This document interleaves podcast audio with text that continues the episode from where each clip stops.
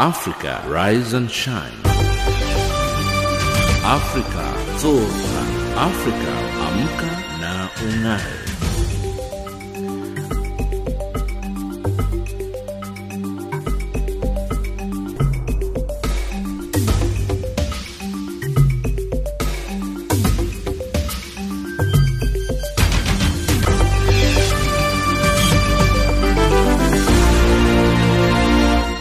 Good morning and welcome to Africa Rise and Shine.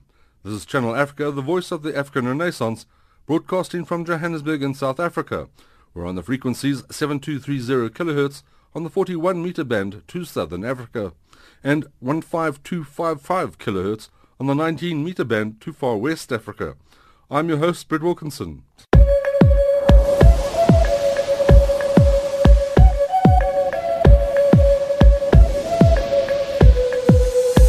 Top stories on Africa Rise and Shine this hour. Thousands of travellers found to have no documents in South Africa. Conflict remains unabated in Darfur, Sudan. And UNCTAD warns the global development goals could be missed. Among the thousands of people stopped by soldiers during regular patrols in South Africa in 2016, over 15,000 were found to be undocumented persons from neighbouring countries. This is according to the South African National Defence Force, as it is mandated to ensure the territory integrity of the country's borders by means of Operation Corona. As part of the operation, troops are deployed for security along the country's borders with Botswana, Lesotho, Mozambique, Namibia, Swaziland and Zimbabwe.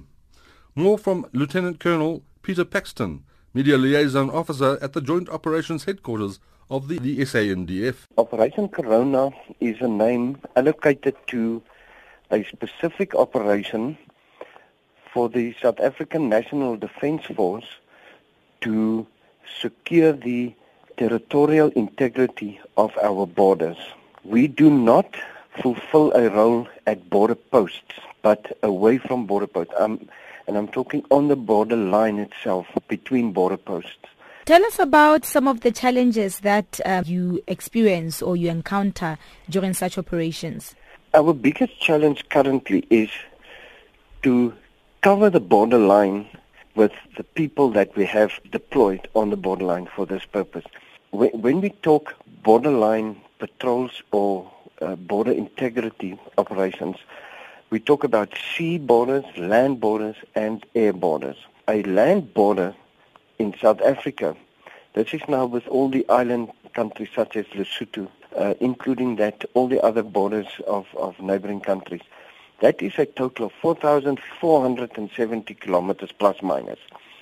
Then we have a sea border of about 2,700 kilometers and then a total air border of about 7,700 uh, kilometers. Now, this in itself is a huge stretch of borderline that needs to be protected for illegal activities crossing the borders, not making use of registered ports of entries uh, coming into South Africa. The second challenge that we have is if, if I can take you back to 2002 when this responsibility was taken away from the military and mm-hmm. given to the police and then once again introduced in 2007-2008 it was handed back to us uh, as a presidential commissioning as part of our job. We had, for example, vehicles that did the patrols up until 2002, 2003, mm. and then we had to go back with that same vehicle. So we did not have the opportunity to develop that type of vehicle, and it's a soft-skin vehicle which is able to travel on the roads itself next to the border or to the to the fence. Of course, successes have been there uh, because we know that you've been able to confiscate quite a number of illegal goods um, on a number of borders. If you can tell us briefly about that.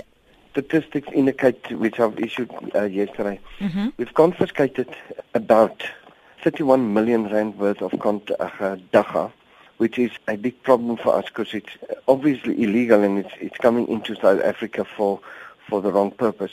If we measure that against the last year figures, in total we confiscated about 25 tons of dagga this year, in comparison with last year, which was about six tons. This year, it's about street value at about 1,200 rand per kilogram.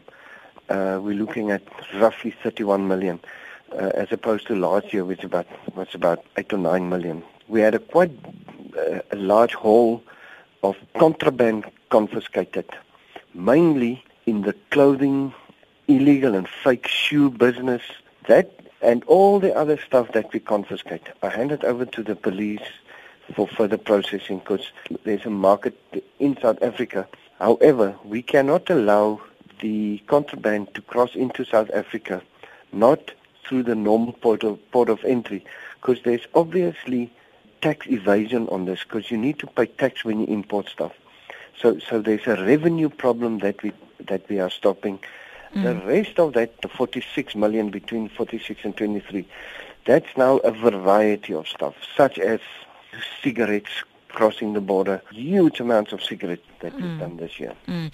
But I suppose now with the festive season, it's now busy, so the chances of there being um, quite a number of smugglers uh, is more, isn't it? Yeah, there's there's always a demand for the cheap stuff, but now with, with the festive season there's a higher infl- and outflux of people crossing into neighboring countries.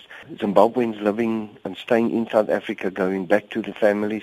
The same with, with people living in, uh, or Lesothans working in South Africa, and Mozambicans, and, and all over Africa people. They're going back to their families for this festive season.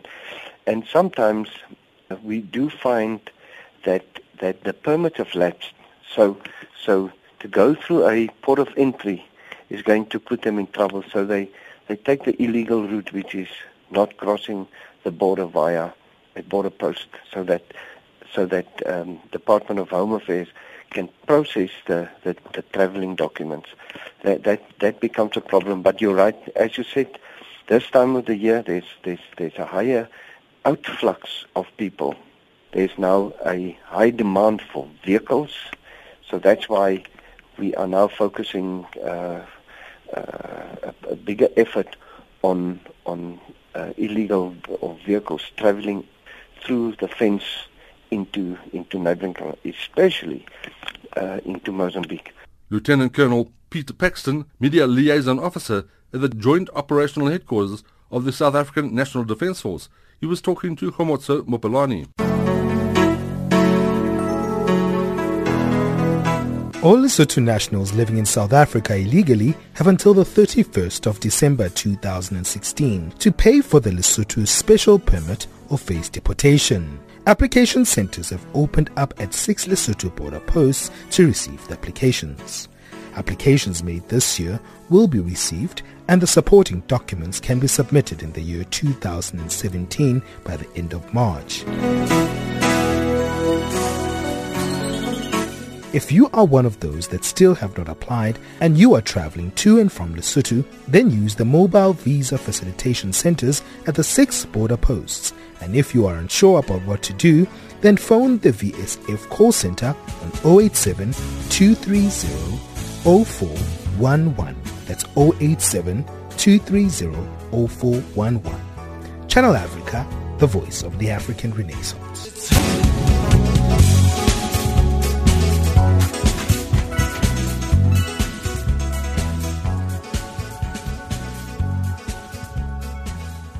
Now to the troubled region of Darfur in Sudan, where the Joint African Union United Nations mission, there known in short as UNAMID, says the conflict that has been raging for more than 13 years um, may not end soon.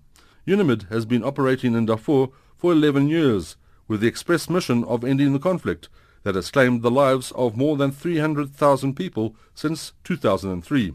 According to the UN and independent foreign as well as local experts, researching the root cause of the conflict and ways to ending it. The conflict in Darfur pits Khartoum government troops and two rebel forces that they say they are currently fighting to free Darfur from what they characterize as Khartoum's shackles of oppression, suppression and marginalization.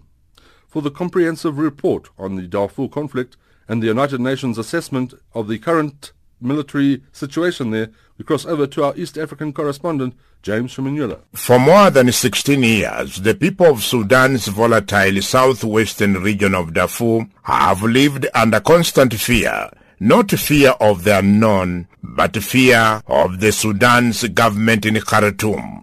The very government they have known, fear of being killed by bombs dropped in their residential places in rural areas and towns by Soviet-made military planes. The people have lived with the stress combined with the fear, and the majority of them, sadly speaking, live in stone-walled caves where the huge stones surrounding the caves apparently protect them from being killed. The conflict in Darfur involves Sudanese troops and rebels that have been waging war against it. One rebel force fighting President Omar Hassan Ahmed al-Bashir's government in Khartoum is known as Sudan Liberation Army in short SLA. The other rebel outfit is Justice Equality Movement, known by its acronym JEM.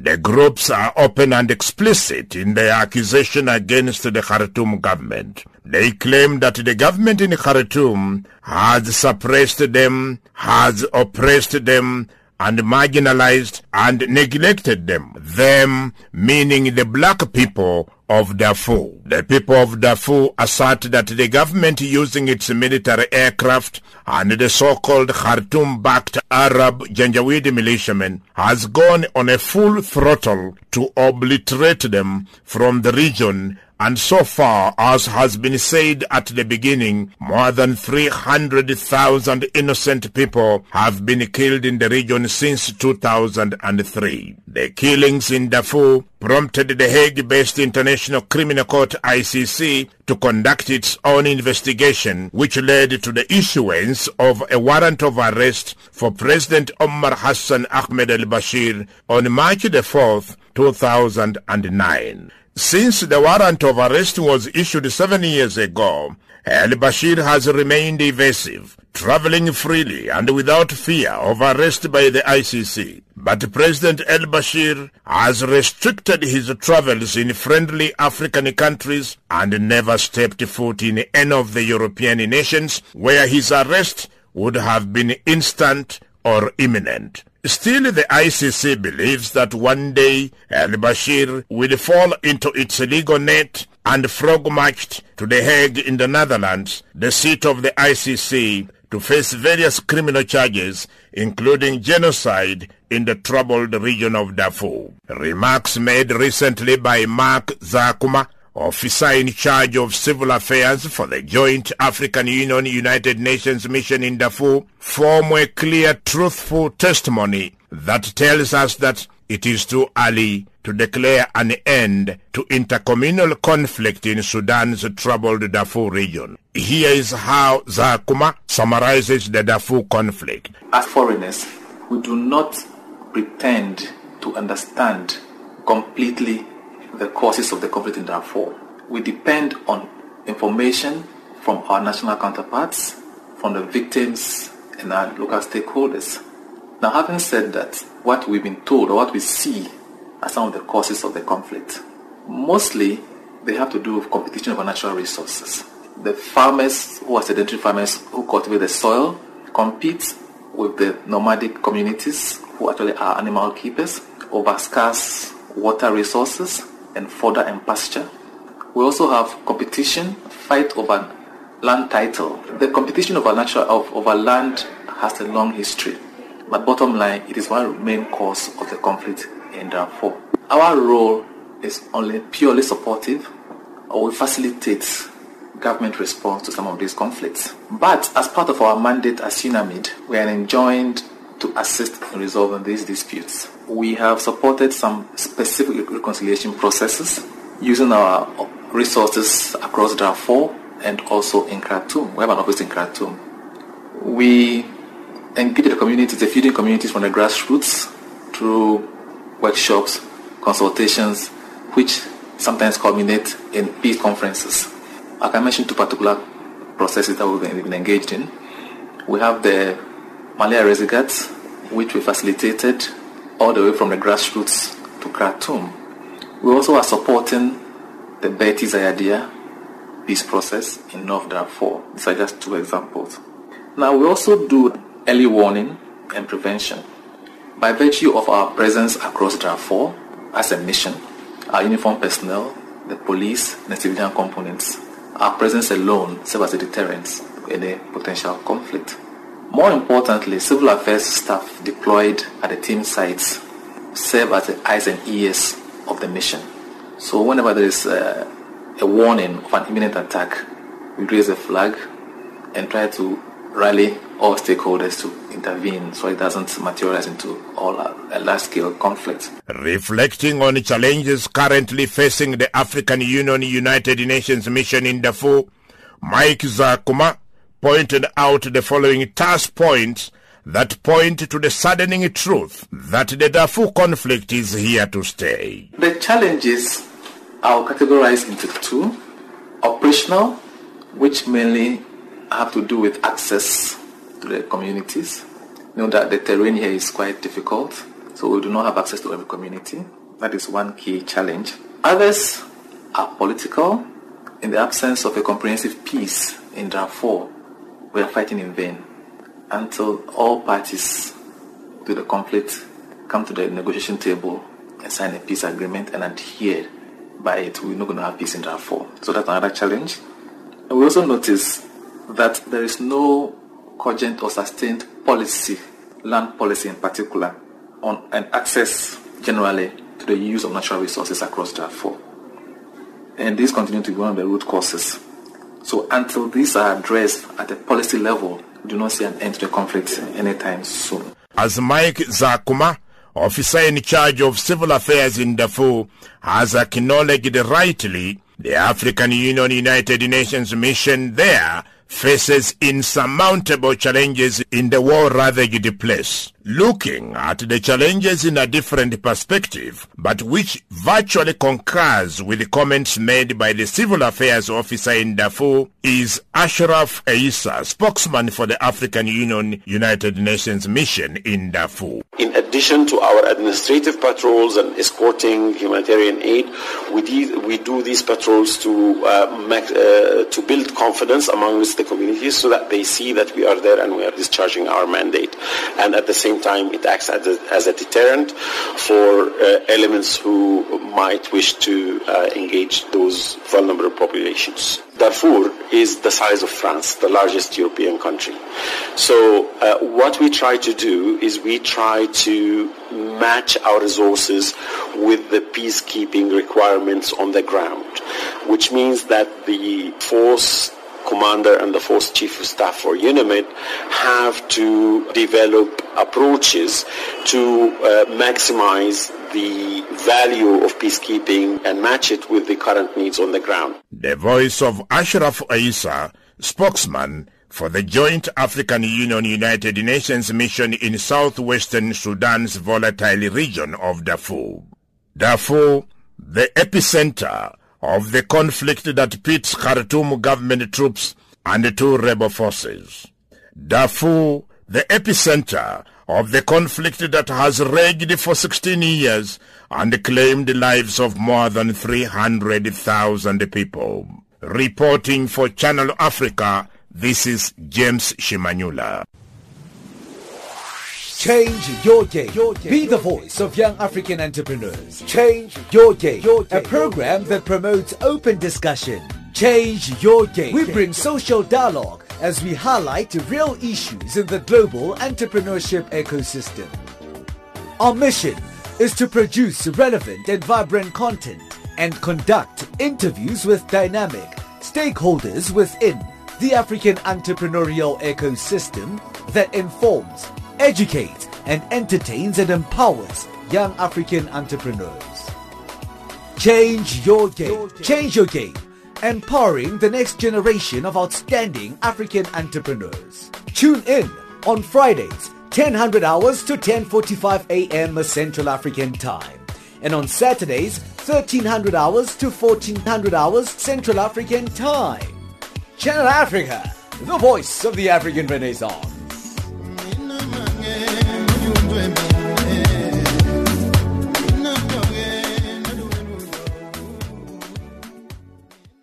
The United Nations Conference on Trade and Development, UNCTAD, says global development goals will be missed if there is no stronger international support.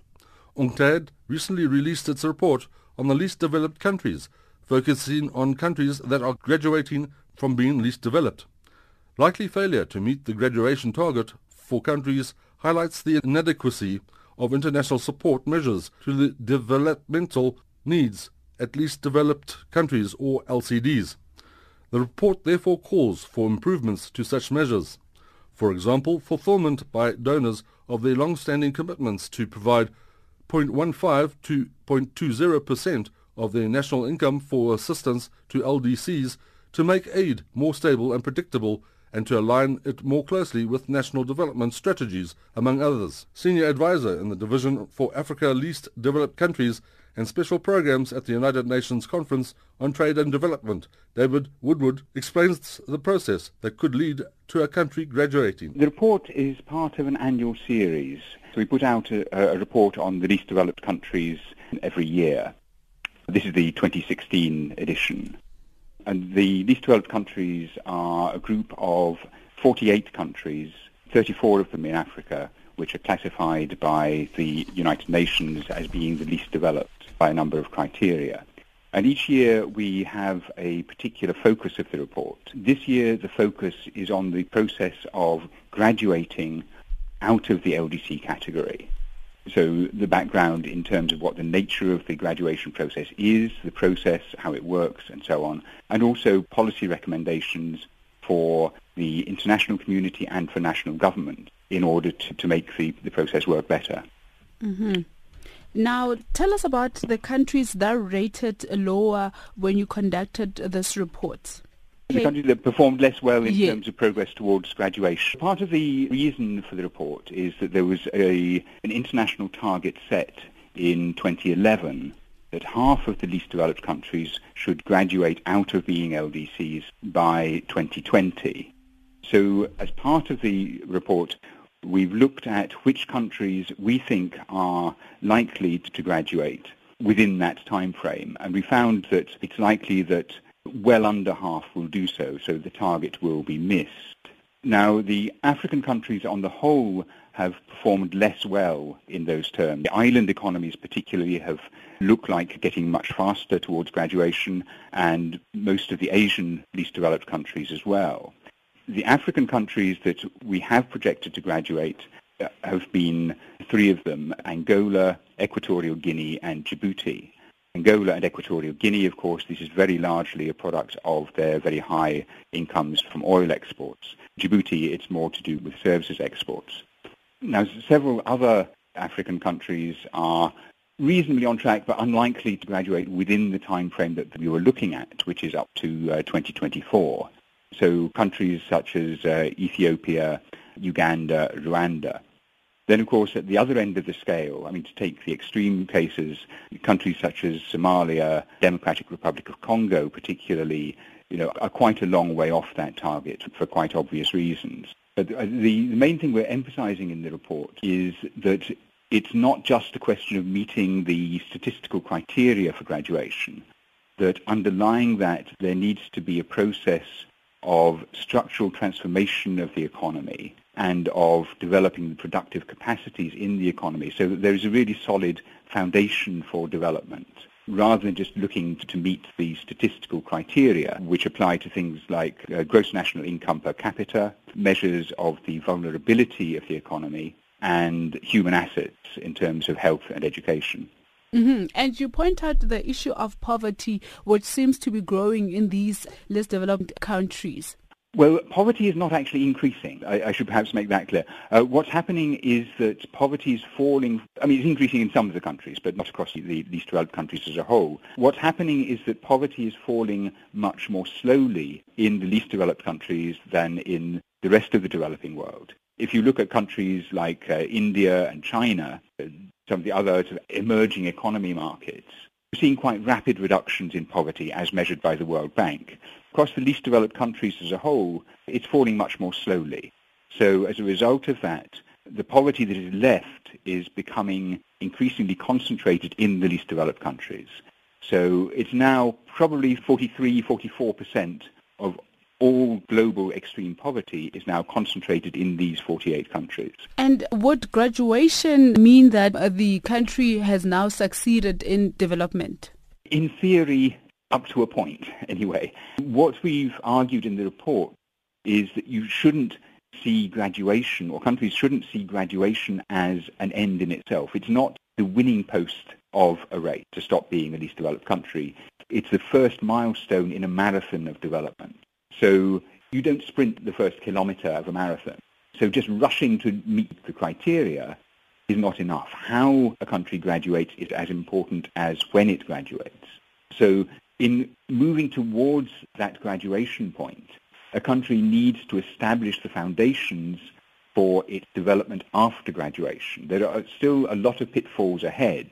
Countries can reach graduation but still be heavily dependent on commodity exports as is the case in Angola or Equatorial Guinea, for example, which are coming up towards graduation. They are still critically dependent on oil exports. And to have a more solid foundation, they need to diversify and to develop other sectors.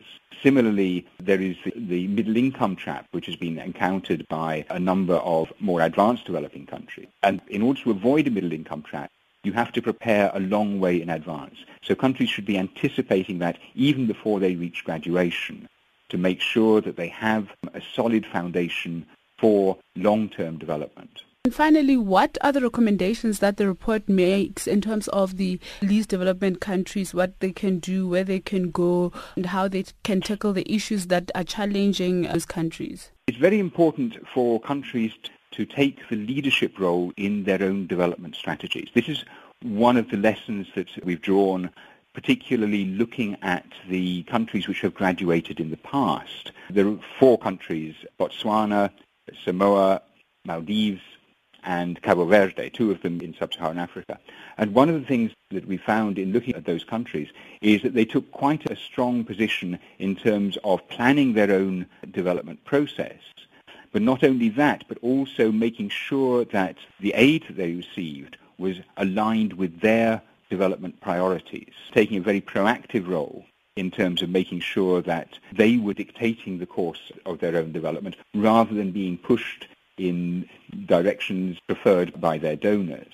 So it's partly that and partly taking strong national position to pursue policies which will promote the development of their productive capacities and to transform their economies, focusing particularly on uh, rural development, as I said, but also in terms of industrial and sectoral policies to tackle general problems which are impeding their development, and also to promote sectors of production which will actively support their development process in a strategic way. David Woodward, Senior Advisor in the Division for Africa Least Developed Countries and Special Programs at the United Nations Conference on Trade and Development on the line to Tuto Ngobeni.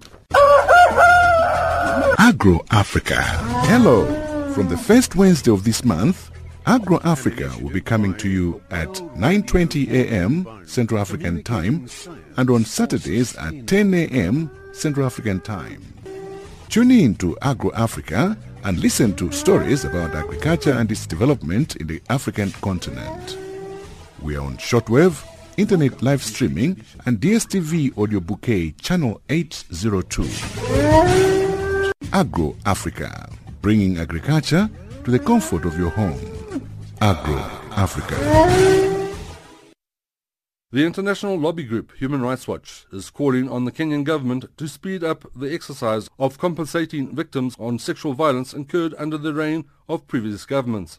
A reporter in Mombasa, Diane Wanyoni, prepared this feature on the plight of rape victims in Kenya. After the 2007-2008 post-election violence, the Kenyan government established a Truth, Justice and Reconciliation Commission, TJRC, to help heal historical grievances. The TJRC looked into injustices and human rights violations that happened between 1963 and 2008 and compiled a report that outlines a reparations framework for a broad range of rights violations, including sexual violence. The TJRC received a total of 1,104 statements representing 2,646 women and 346 men who were victims of sexual violence during security operations by police and military, political, resource and ethnic conflicts, massacres, unlawful detection and torture. Sexual violence was inflicted through rape, sexual enslavement and slavery, forced circumcision of men, genital mutilation, male castration and sexual assaults such as tying women's breasts with rubber bands, squeezing their breasts with pliers, and squeezing men's testicles. The atrocities caused physical, psychological, and social harm to both the victims and their families. Among the five recommendations in the TJRC report to address the sexual violations was the provision of reparations for survivors of sexual violence. Maimuna Sudi, this is not her real name, is a rape survivor of the Wagala massacre of ethnic Somalis by Kenyan security forces on 10th February 1984 in Wajir County. According to a commissioner with the TJRC, the Wagala massacre represents the worst human rights violation in the Kenya's history.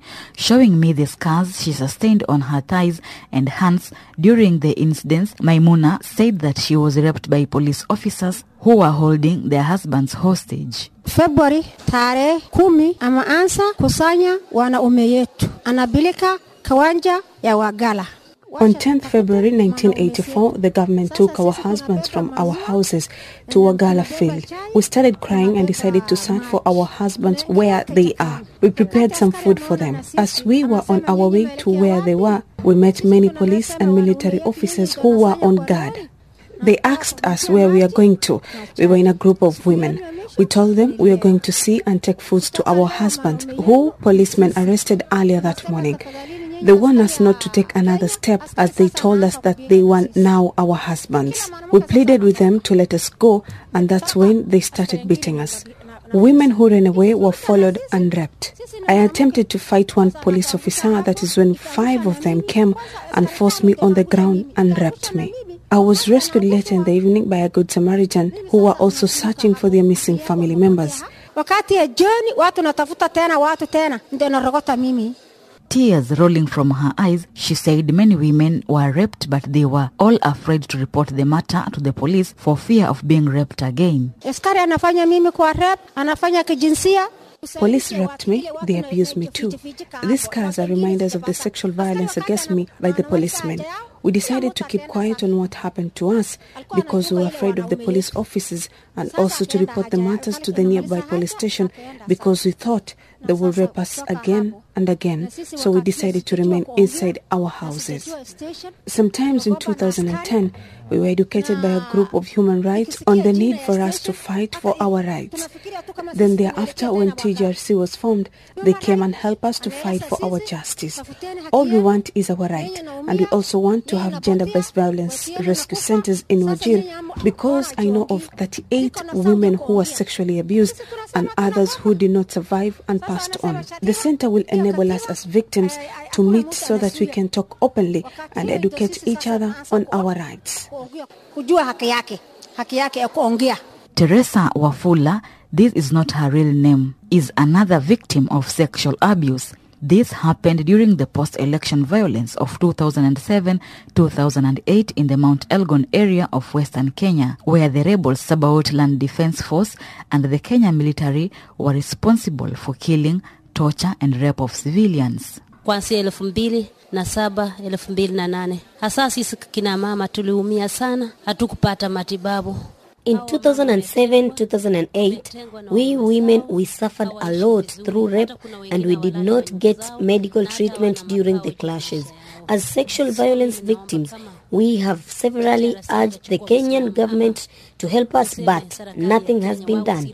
Women have been rejected by their spouse. Some women victims have also been chased away by their husbands, and children are living in pathetic conditions because of being victimized. It is time for the Kenyan government to step in and help those women so as to live peacefully by either buying land for them and give them some money so as to start business. ya kutosha tu plot ili asettle maisha yake hapo na ajue vile atalisha watoto yake For Teresa, who lost both her husband and her businesses during the violence, they have not been compensated up to date, and many women who are survivors are still languishing in poverty, pain, and rejection. nikapoteza vitu vyangu vyote. Manyumba zilichomwa. I lost my property during the clashes in 2007-2008. My houses were razed down by hooligans and now I'm homeless. I depend on the neighbors to help me. I now depend on selling firewood that I fetch from a nearby forest, though I still have fear to continue fetching firewood because during the skirmishes we were raped with our daughters in the forest while we were seeking refuge. We are still pleading with the government to give us money so that we can buy land so that we can settle with our children. sisi wenyewe tuone mtu anunue plot yake penye atakaa na watoto yake According to Agnes Odhiambo, a researcher with the Women's Rights Division of Human Rights Watch, rape survivors are still facing stigma in their families and their communities. She blames the Kenyan government for not fully handling and tackling the issue of victims of gender-based violence by ensuring they get justice. Hakuna haki wamepata hata kidogo, sababu There is no justice that was done to these victims because most of the victims were not able to go to the hospitals or even to courts due to the skirmishes that was there in that time. And also some women are not able to identify who the perpetrators were. But there are ways which the government can use to hold accountable the perpetrators. But what we have seen that there is no willingness from the government to hold them accountable. kwa kufanya watu waajibike hata kidogo. As Kenya is preparing to hold general elections in August 2017, Agnes is concerned that most of the survivors of rape will be afraid to take part in the voting for fear of being a soft target to perpetrators again. Kitu ya kwanza yenye ina kutuhuzunisha sana ni kwamba tunaenda wakati wa elections. What is saddening us is that we are heading to election in 2017. These women say that they are afraid, and even during election, some of them go into hiding so as not to participate in election exercise. And that's why we are asking the government for how long will these women suffer because every time we participate in general elections, they remember what happened to them. It brings back the memories of what happened to them. And as we are talking about reparations as per TJRC, it is a very important thing of protecting them. Hilo ni, ni jambo muhimu sana la kuleta protection. In March 2015, during his annual address to the nation, Kenya's President Uhuru Kenyatta offered an apology to the country's citizens for all past wrongs committed by the current and past governments. He said a 10 billion shilling fund equivalent to 100 million US dollars will be established for a period of three years to be used for restorative justice. Jacqueline Mutere is the founder of the community-based Grace Agenda, an organization that supports women and girls who survived sexual violence in Kenya. She elaborates more on restorative funds. tangu eh, mheshimiwa rais alipotoa 10 billion fund Since the time President Uhuru Kenyatta announced on the funds of reparations, we are still getting hard time to reach and talk to him in person about some of the violence that had very long lasting effects and that's why we are discussing with the victims, policymakers and civil societies on the far reaching effects of the violence so that we can solve it once and for all. And also when they are compensated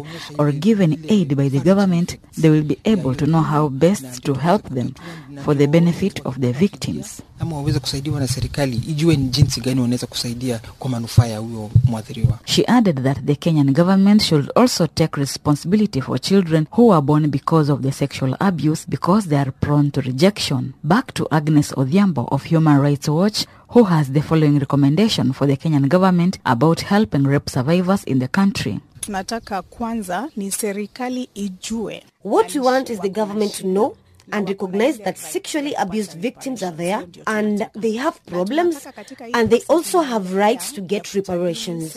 We also want policy on how reparation will be gotten, to look for victims, to register them, get evidence and also to involve women in reparation process. Wako involved kwa hiyo process. That was Agnes Odhiambo, a senior researcher with the Women's Rights Division of Human Rights Watch. What now remains for the Kenyan government is to ensure justice for the victim of politically motivated sexual violence before the 2017 election. Reporting for Channel Africa in Mombasa, I am Diana Wanyonyi.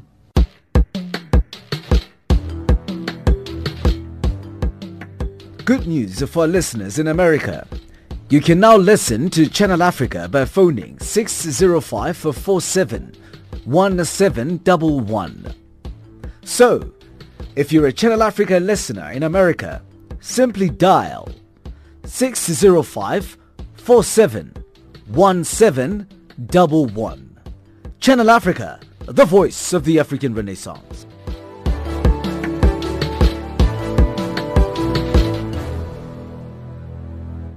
UNAIDS, the world body that, that spearheads research on HIV AIDS, has been calling for people to stand in solidarity with the 78 million infected and 35 million who have died of AIDS-related illnesses. The call is coming at a time when many more people are abandoning discrimination against those living with the disease. But in Cameroon, like many sub-Saharan countries, a major problem has been the shortage of antiretroviral drugs that sustain the lives of people living with HIV and AIDS. This report from our correspondent, Moki Kindzeka, in Yaoundé.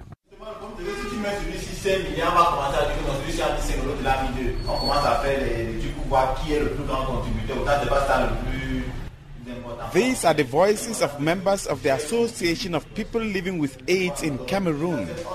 They say a critical shortage of antiretroviral drugs has hit the country.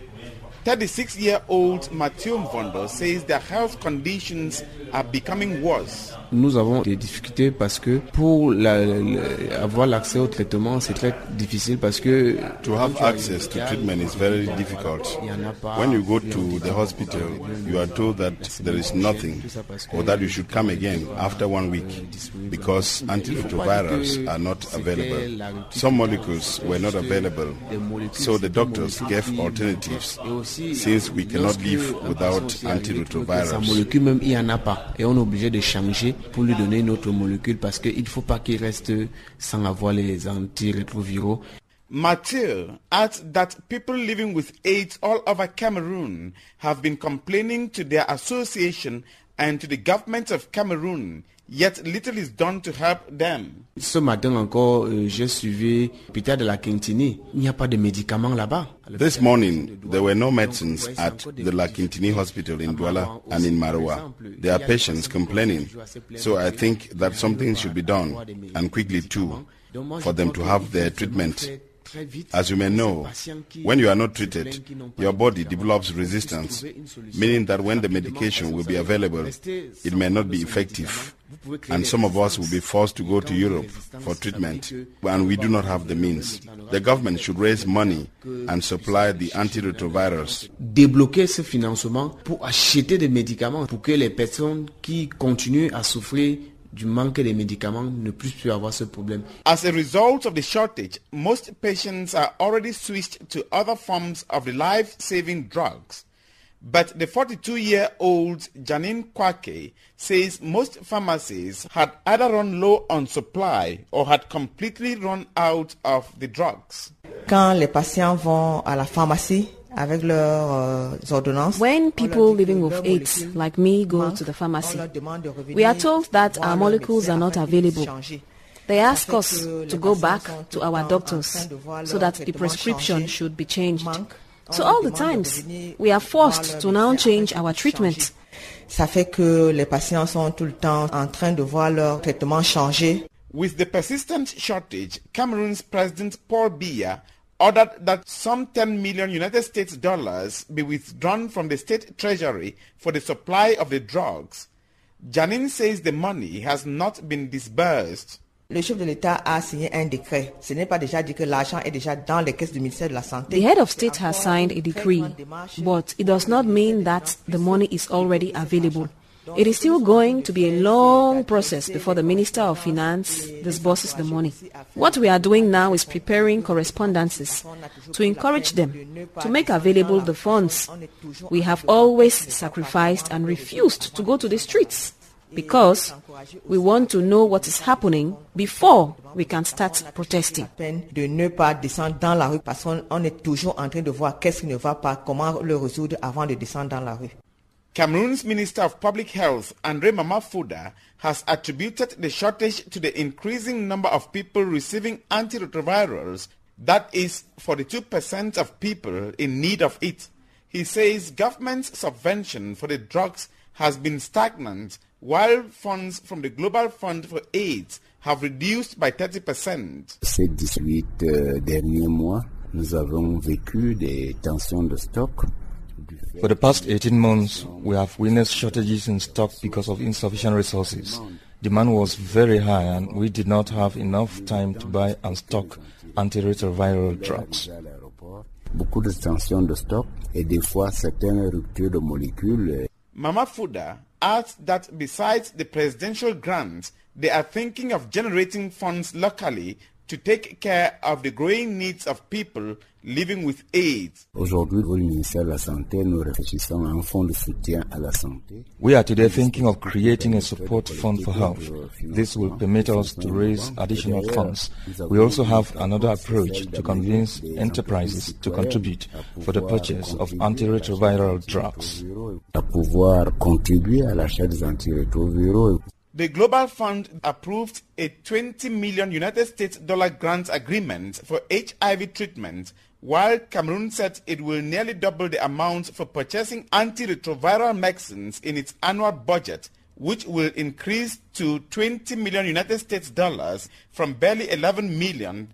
The new joint funding initiatives are expected to secure antiretroviral treatment to 122,000 people who have subvention for treatment from the state, but about 150,000 others still have to wait for the government to negotiate funds for their treatment. Reporting for Channel Africa, this is Moki Kindzeka in Yaoundé. That wraps up Africa Rise and Shine this hour. From myself, Brett Wilkinson, and the rest of the Africa Rise and Shine team, thank you for listening. For comments about our show, send us an email at info at channelafrica.org or write to us at Africa Rise and Shine, Channel Africa, PO Box 91313, Auckland Park, Johannesburg 2006, or send us an SMS to plus two seven eight two three three two five nine zero five. Channel Africa, the voice of the African Renaissance.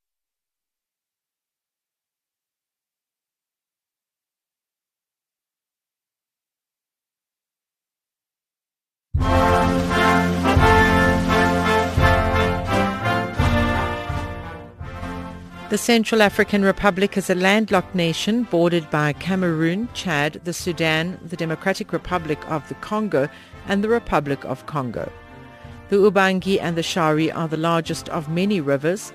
It is situated about 805 kilometers north of the equator. Much of the country consists of flat or rolling plateau savanna, about 500 meters above sea level. In the northeast are the Fertit Hills, and there are scattered hills in the southwestern part of the country. To the northwest are the Karre Mountains, a granite plateau with an altitude of 1,143 meters.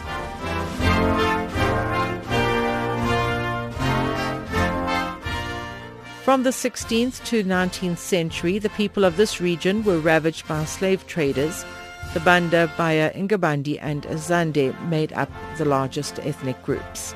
The French occupied the region in 1894 as the colony of Ubangi Shari, which is now the Central African Republic, was united with Chad in 1905. In 1910 it was joined with Gabon and the Middle Congo to become French Equatorial Africa. After World War II, a rebellion in 1946 forced the French to grant self-government. In 1958, the territory voted to become an autonomous republic within the French community. and on August 13, 1960, President David Dacko proclaimed the republic's independence from France. Dacko moved the country politically into Beijing's orbit, but he was overthrown in a coup on December 31, 1965, by Colonel Jean Bedel Bokassa, Army Chief of Staff. On December of 1976, the Central African Republic became the Central African Empire. Marshal Jean Bedel Bokassa, who had ruled the republic since he took power in 1965, was declared Emperor Bokassa I. Brutality and excess characterized his regime. He was overthrown in a coup on September of 1979. Former President David Dacko returned to power and changed the country's name back to the Central African Republic. An army coup on September of 1981 deposed President Dacko yet again. In 1991, President Andre Kolingba, under pressure, announced a move toward parliamentary democracy. In elections held in August 1993, Prime Minister Ange Felix Patasse defeated Kolingba. Part of Patasse's popularity rested on his pledge to pay back the salaries of the military and civil servants. Patasse survived a coup attempt in May 2001, but two years later, in March 2003, he was overthrown by General Francois Bozize.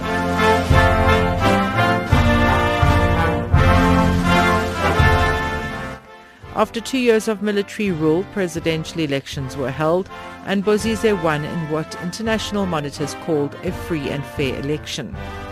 In presidential elections in 2011, incumbent Francois Bozize won a re-election with 64.4% of the vote. In March 2013, Bozize was ousted by rebels from the northern part of the country.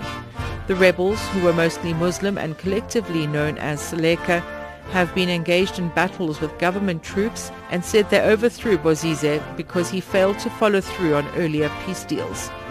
Bozize's presidency was marred by allegations of corruption and cronyism. The current president is Catherine Samba Panza and the prime minister is Mahamat Kamoun. The capital city of the CAR is Bangui and the country has an estimated population of 5 million. The monetary unit used is the CFA franc.